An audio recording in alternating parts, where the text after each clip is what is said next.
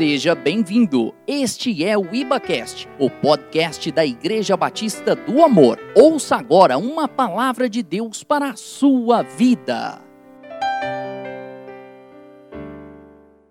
Boa noite, irmãos. Paz e graça do nosso Senhor. Seja sobre todos nós. Amém. Glória a Deus. Mais um dia abençoado aí, né? Se passou. Mais um dia que o Senhor renovou sua graça aí sobre nossas vidas. Mais uma noite aí de culto fé. Glória a Deus. Agradeço a Deus pela oportunidade que nós temos, né, de congregar, né, de poder estar em comunhão, de poder receber a palavra, de poder adorar, né? É uma grande oportunidade, né? A gente vive aí num país, né, que nós não somos perseguidos religiosamente, né? Então nós somos livres aqui para adorar, para ouvir a palavra, né, em qualquer lugar, para levar a palavra de Deus também, né? E, e a gente sabe que não é assim em todos os lugares, né? É, é, principalmente no DIV, a gente foca um pouquinho, né, nesse momento de perseguição, né? E ali a gente vê tantas atrocidades, né? Alguns países que as pessoas são mortas, perseguidas, né, assoladas, né? Tem o teatro aí que a gente faz também, né, que que mostra um pouco, que eu não eu acredito que não seja nem 10% do que acontece de verdade, né? Mas o teatro a gente mostra um pouquinho lá, né, essas tragédias que acontecem nesses países, né? E, e tem cristãos naquele lugar, né? E eu fico imaginando como, como, que eles, como que eles pensam antes de adorar o Senhor, antes de encontrar, né? Porque eu acredito que eles é um, é um medo misturado com ansiedade, com vontade de, de estar ali adorando, né? Eu, eu sei relatos de, de lugares que a Bíblia ficava espalhada com os irmãos, cada um ficava um pouco de, de folhas. Né? Não, não, isso não é ficção. Eu já tive a oportunidade de, de conhecer o irmão, que ele era do Ubequistão. Né? Então, os relatos, sim, é, são chocantes.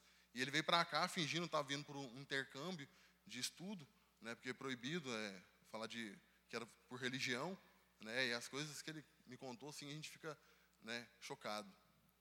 E, e aqui nós temos né, a oportunidade né, de sermos livres também né, em questão religiosa, para a gente poder né, pregar aí, falar do, do, nome do Senhor Jesus. Amém? Agradeço a Deus também né, pela oportunidade né, de estar plantado assim no ministério tão sadio, né, onde tem aí pregado a palavra de Deus, né, onde tem pregado realmente Jesus, né, é, a gente tem que louvar, né, a gente tem que ser grato por isso. Né. Aqui tem pregado a sã doutrina, aqui tem pregado realmente Cristo. Né.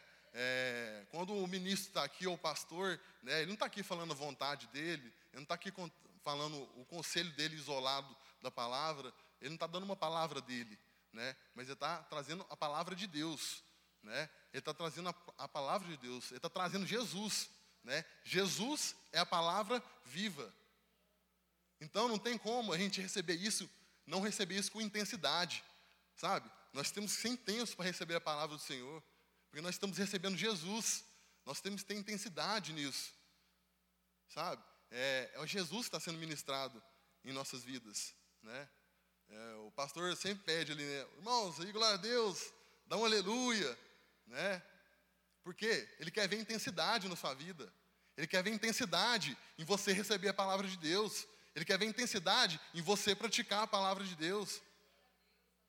Às vezes alguns falam, irmão, mas eu dou glória a Deus com a minha vida. Amém. Tem que ser, tem que ser dessa forma. Mas é importante também a gente expressar. Né? A, a Bíblia fala em Mateus 12, 34, que a boca fala aquilo que está cheio o coração.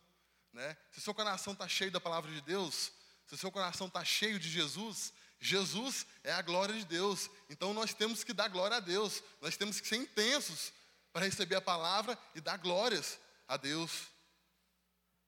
Amém? Então pratique a palavra com intensidade. Receba a palavra com intensidade. Né? O que eu queria mais falar hoje era essa questão de intensidade, né? que é algo que vem do meu testemunho também. Né? E os irmãos aí vão poder ouvir um pouquinho. Amém? É, eu queria compartilhar com os irmãos é, um texto, alguns textos. Os irmãos puderem abrir em Marcos 12, 30, para a gente poder ler a palavra do Senhor.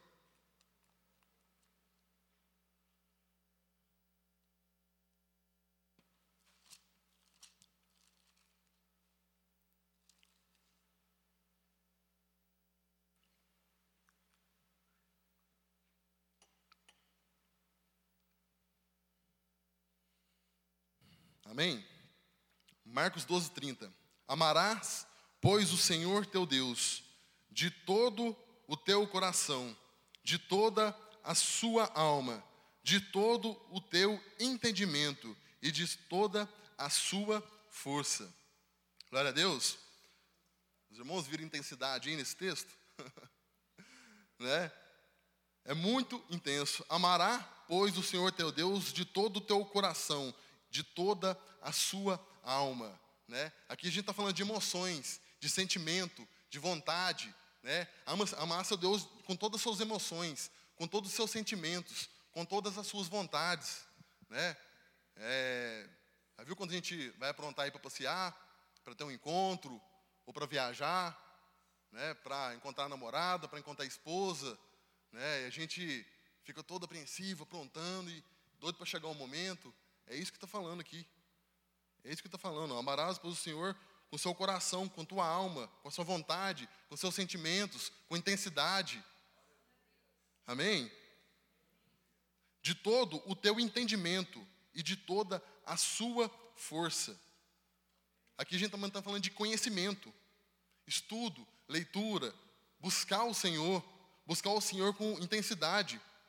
Né? É, não tem como a gente viver plenamente com Cristo se a gente não buscar, se a gente não ler, se a gente não empenhar.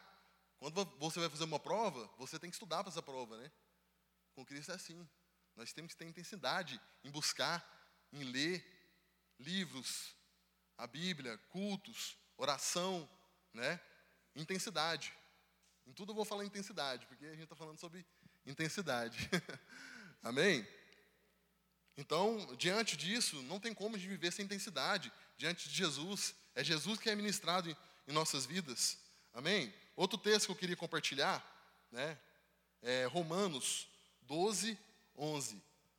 Os irmãos puderem abrir.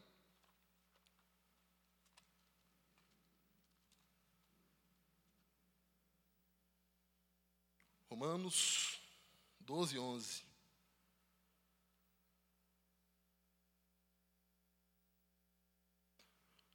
No zelo, não sejai remissos, sede fervorosos de espírito, servindo ao Senhor.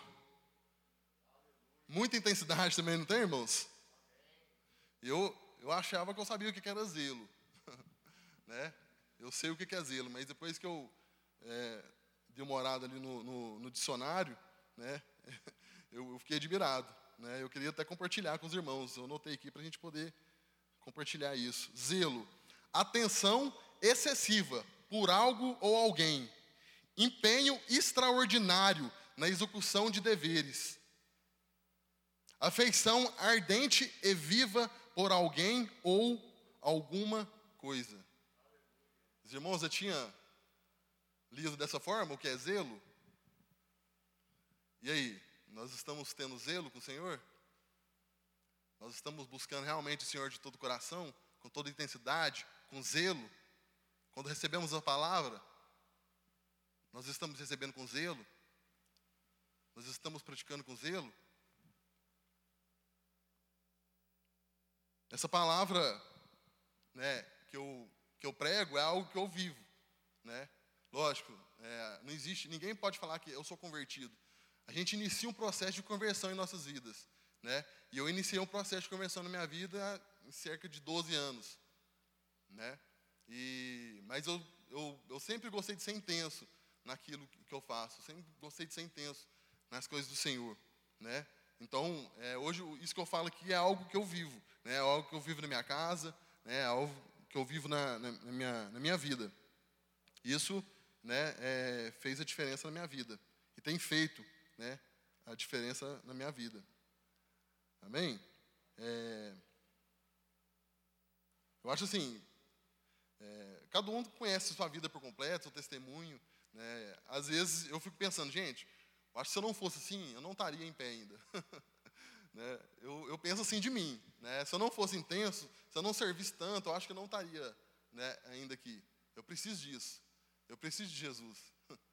Eu falo, é, se eu largar Jesus, eu volto para o antigo homem. Eu não sei quanto tempo, um, dois, três, dez anos, mas eu volto, eu tenho certeza que eu volto. E é isso que me faz ficar em pé, reconhecimento. Então, eu preciso estar aqui, eu preciso de Jesus. Amém? É, através eu queria contar um pouco do meu testemunho, né? É, eu conheci a Deus já na, na fase adulta, né? E, e antes disso, né, eu não tinha uma base cristã sólida, né? Minha mãe sempre né, falava de Jesus de uma forma bem por alto, né? Era católica, sempre colocava ali as músicas do Padre Zezinho, explicava um pouco do que estava falando a música, né? Mas não era algo né, completo, né? Não era algo que libertava. E eu, eu, eu sempre eu fui uma criança muito insegura, né? Na, na escola, desde a infância foi muito seguro. Né? Eu era inseguro e não tinha uma referência, não tinha Jesus como referência. Né? E então acaba que a gente pega referência nas coisas erradas, né? E assim foi comigo. Né? Desde criança eu via os malas, via os caras fumando, usando droga, e eu admirava aquilo, né? Via minha tia fumando, isso ficava gravado na mente da gente, né?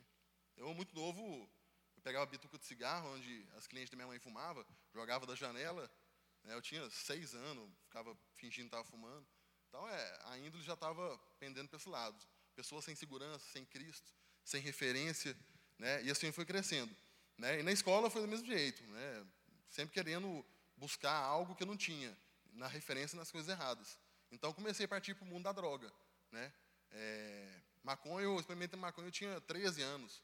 Né? Na escola, eu olhava aqueles caras traficantes lá, usando droga, eu queria aquilo para mim. Né? As meninas ficavam rodeadas, né? não sabe que bosta que ia virar aquilo lá para frente, porque é assim, né? Idolatra, né? Igual aquele símbolo do Rio de Janeiro, todo mundo acha que é lindo aquilo, né? Mas vive lá de perto. Então era daquela forma com aquelas, aquelas pessoas, as meninas ficavam rodeadas, não sabiam do futuro, né? Que eu não ia ser nada, né? Se não largasse aquilo. E assim eu comecei a, a viver aquilo. Né? Eu idolatrava aquilo e eu comecei a viver. Então, quando eu tive por mim, já eu já estava na na, acho que sexta série, eu sempre fui muito alto, né, muito grande, então eu, eu, já, eu já traficava na escola, na, na sexta série, eu já levava droga para a escola, levava maconha, já usava, induzia os meninos a fumar maconha, para eles poderem comprar e usar deles que eles comprou, né, então comecei é, essa vida dessa forma na escola, né, e fui crescendo e, né, e, e me corrompendo mais nessa, nessa área, né, e comecei a sair, balada, cerveja, álcool, cocaína, né? E foi alguns anos de, de curtição aí, né? Perdi todo meu ano letivo, né? Eu, na época eu lembro que eu estudava, o ano que dava bomba, eu bombava. O ano que passava, na época tinha esse negócio aí, sabe? Tinha uns anos que não dava bomba, aí eu não bombava. Mas os anos que dava bomba, batata que eu ficava. Infelizmente, perdi todo o meu ano letivo, né? Na escola. E só que não para por aí, né? Esse mundo de, de droga, né? Lista ou ilícitas, não importa. Esse mundo de droga é assim. Né? Você vai conhecendo outras pessoas, você vai tendo mais relacionamentos, né? Então, é, até os 17 anos, eu nunca tinha experimentado uma droga é, forte igual o crack, né? Mas eu já tinha cocaína, lança-perfume, êxtase, bala, microponto. É, eu ia de rave, já fui de skatista, já fui de pagode. É uma bagunça danada, né? Mas com 17 anos eu experimentei o crack. É... E eu experimentei o crack da maneira mais forte que tinha, né? Que era na lata. E mais uma vez por insegurança, né? O, rapaz me chamou, ele, né? Eu fui, não queria dar um de prego, né? Fui lá, ele, eu vi ele fazendo, fiz junto, né? Aí o crack foi vício instantâneo, uma droga muito violenta. Eu, né, eu não sei hoje como é que está aí, mas o crack é uma droga avassaladora. Né? Então foi visto de imediato. Aí começou a, a degradação. o crack é uma droga que se isola, né? não é igual uma cocaína, uma maconha que você fuma, né? fica curtindo e, e brincando.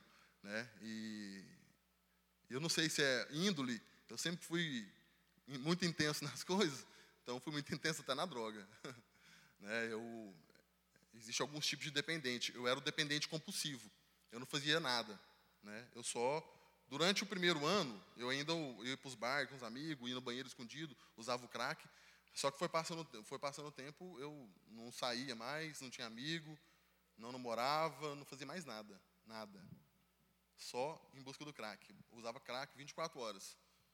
Né? Ficava três, quatro dias na rua. Aí viu esses caras que você passa, magrelo, fedendo? Então, era eu. Cheguei a pesar, se eu não me engano, 50, 54 quilos. Né? Eu tenho 1,85m. Era só a caveira. Cheguei no último estágio do crack, que era o estágio de suicídio. Né? A história é muito longa, é muito intensa, é muita coisa que a gente passa. Não dá para relatar tudo. Né? Mas eu gosto sempre de relatar né, para as pessoas entenderem é, a que ponto a gente pode chegar, né, a que ponto que a droga faz você chegar, até por conscientização e também para você ver a, a, o poder de Deus nas nossas vidas. Né? Porque principalmente essa área é uma área que as pessoas falam, não, você não tem jeito. Eu mesmo já ouvi várias vezes. Inclusive, o índice de recuperação é muito baixo. 70% de quem interna não recupera. Né? Olha que tristeza. O índice, o tanto que é baixo.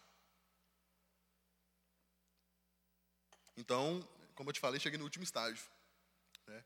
É, para manter uma, uma ideia, né, uma das últimas vezes, uma das últimas vezes que eu usei droga, engraçado que o senhor já falava comigo naquela época, eu não sabia.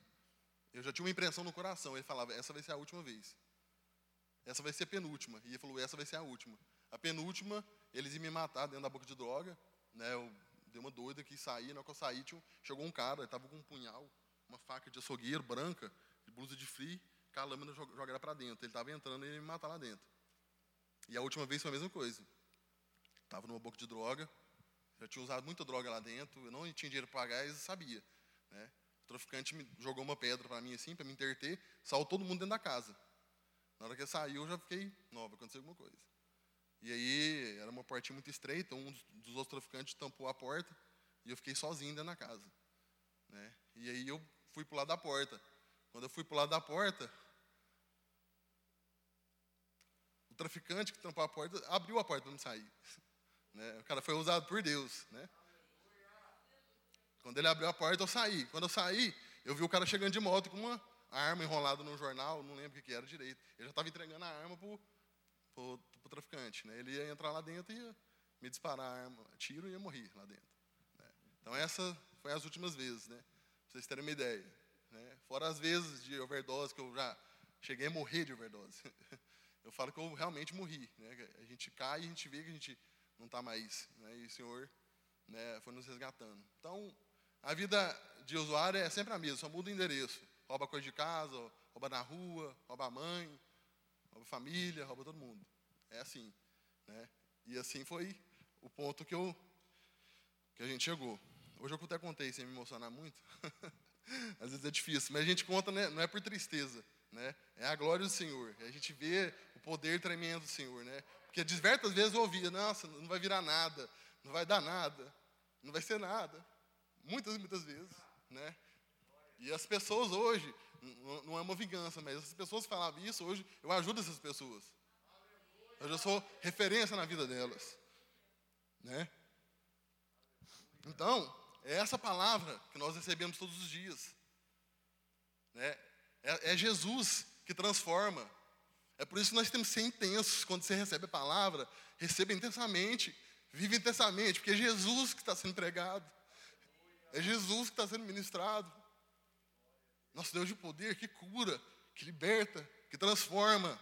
Nós não podemos receber de maneira diferente, temos que receber com intensidade. E não só da boca para fora, né? Mas a gente viver, né? Verdadeiramente. Amém. Glória a Deus. Deus é bom o tempo todo. É, e onde entra intensidade no meu testemunho? né, lógico, é, depois de um tempo eu, eu, fui internado três vezes. Né? São Paulo, é, uma em São Paulo e duas em Tuitaba. A última que eu fiquei foi em Tuitaba, fiquei o tempo do tratamento certo, né? Lá dentro mesmo eu conheci a palavra para uma pessoa que estava lá dentro, né? Não era uma família evangélica, mas era econômica, que fala, né? Então ia várias, hoje é católica, né? Mas na época ia várias, ia pastor, ia Seixanoe. E eu recebi uma palavra lá e, e, lá mesmo comecei um processo de conversão, né? Muito raso, mas comecei, né?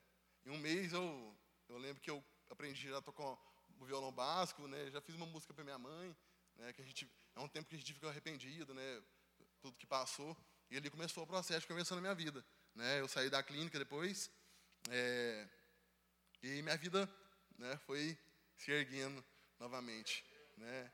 É, depois de um ano que eu já estava aqui de fora, eu conheci.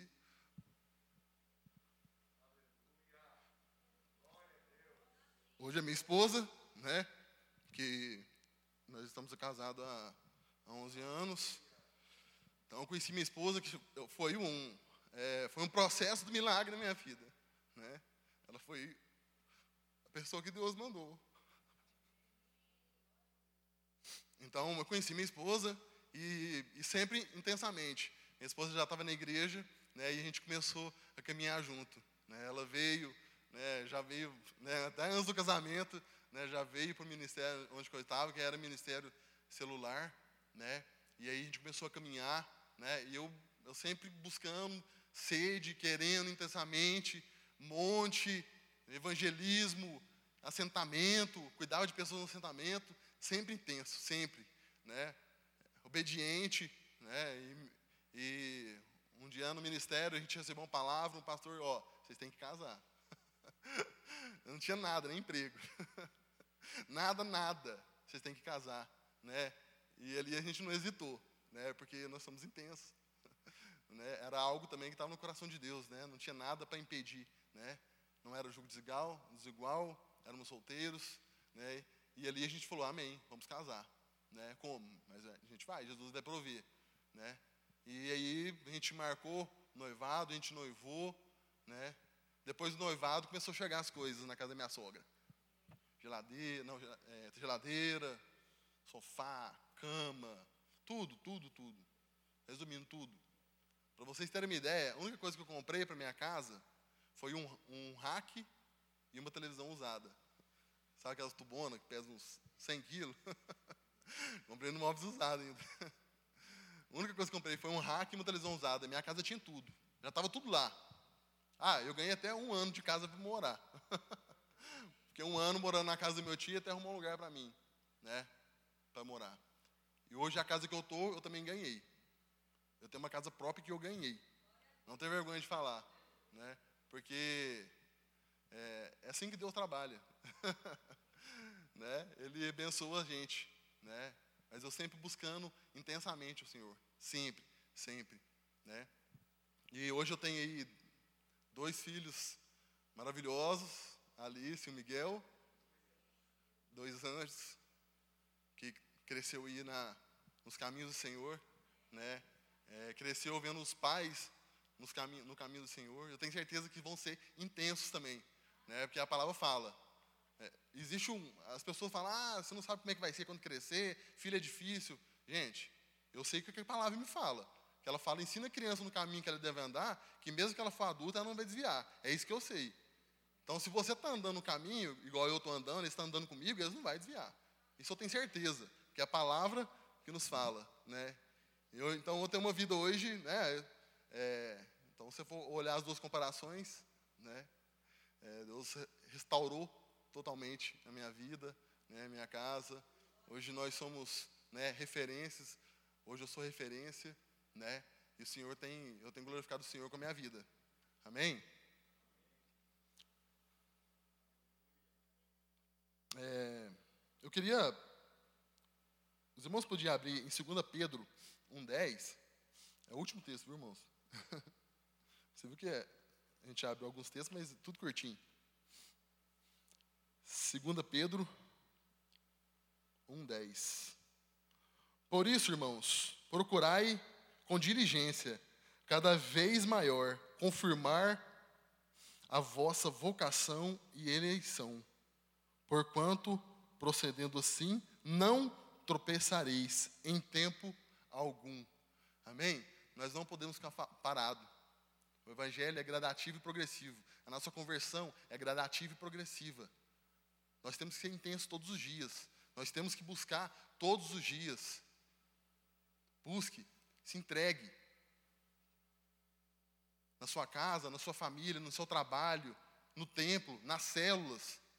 Pergunta para o seu líder: o que, é que eu posso fazer?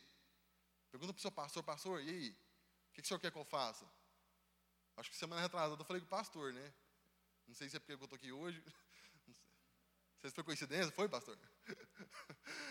né? Pergunta para o seu pastor, né? Mas eu falei assim, pastor, tem um banheiro para lavar, tem né, alguma coisa para fazer na rua, né? Para servir, seja intenso. Sirva na sua célula, abra sua casa para uma célula. Se disponha a ser um líder, né? A gente é um ministério em células, nós estamos fazendo diferença aqui na, na, na cidade. Amém? É, já me chamou, eu tenho dificuldade de ser intenso, eu tenho dificuldade de, de fazer tantas coisas. Irmãos, deixa Jesus entrar na sua vida. Uma coisa que eu aprendi, eu não tenho que mudar minha vida para me encaixar nas doutrinas do ministério. Não, deixa Jesus te constranger, deixa Jesus mudar a sua vida, para ele mudar verdadeiramente. Amém? Isso serviu para mim, isso serviu para minha vida. Eu tenho certeza que vai servir para você também, né? É Ele que liberta, é Ele que transforma, né? É Ele que vai fazer a sua vida ser diferente. Ele que vai fazer você ter vontade de orar, de ter, dedica, de ter dedicação, de buscar. Amém? Em nome de Jesus, nós já estamos fazendo a diferença nessa geração. E eu profetizo no nosso meio, eu profetizo na sua vida, que aonde você pisar a planta dos seus pés, as pessoas vão ver glória, vai ver graça na sua vida, vai ver intensidade, e assim o Senhor vai acrescentar aqueles que você nos salvo. Em nome de Jesus, nós estamos fazendo a diferença aqui nessa terra. Amém? E eu queria chamar o pastor Ricardo, né, e aqueles, aquele que não, nunca teve oportunidade de, de aceitar Jesus, né, de viver esse amor intenso, né, de ter essa vida intensa com Cristo, né, hoje você tem a oportunidade, né, de aceitar Jesus na sua vida. Hoje você tem a oportunidade de reconciliar, falar, Michel, eu não estava vivendo dessa forma, mas eu quero. Hoje você tem a oportunidade. A misericórdia de Deus se renova todos os dias sobre as nossas vidas. Né? E nós temos aprendido tanto sobre graça. Né? E é esse Deus que a gente serve, um Deus de graça. Né? Um Deus que se renova todos os dias da nossa vida. Então não perca tempo. Aceite Jesus, se reconcilie com Jesus e viva intensamente. Em nome de Jesus. Obrigado por acessar o IbaCast. Acesse nossas redes sociais. Siga Igreja Batista do Amor. Até a próxima!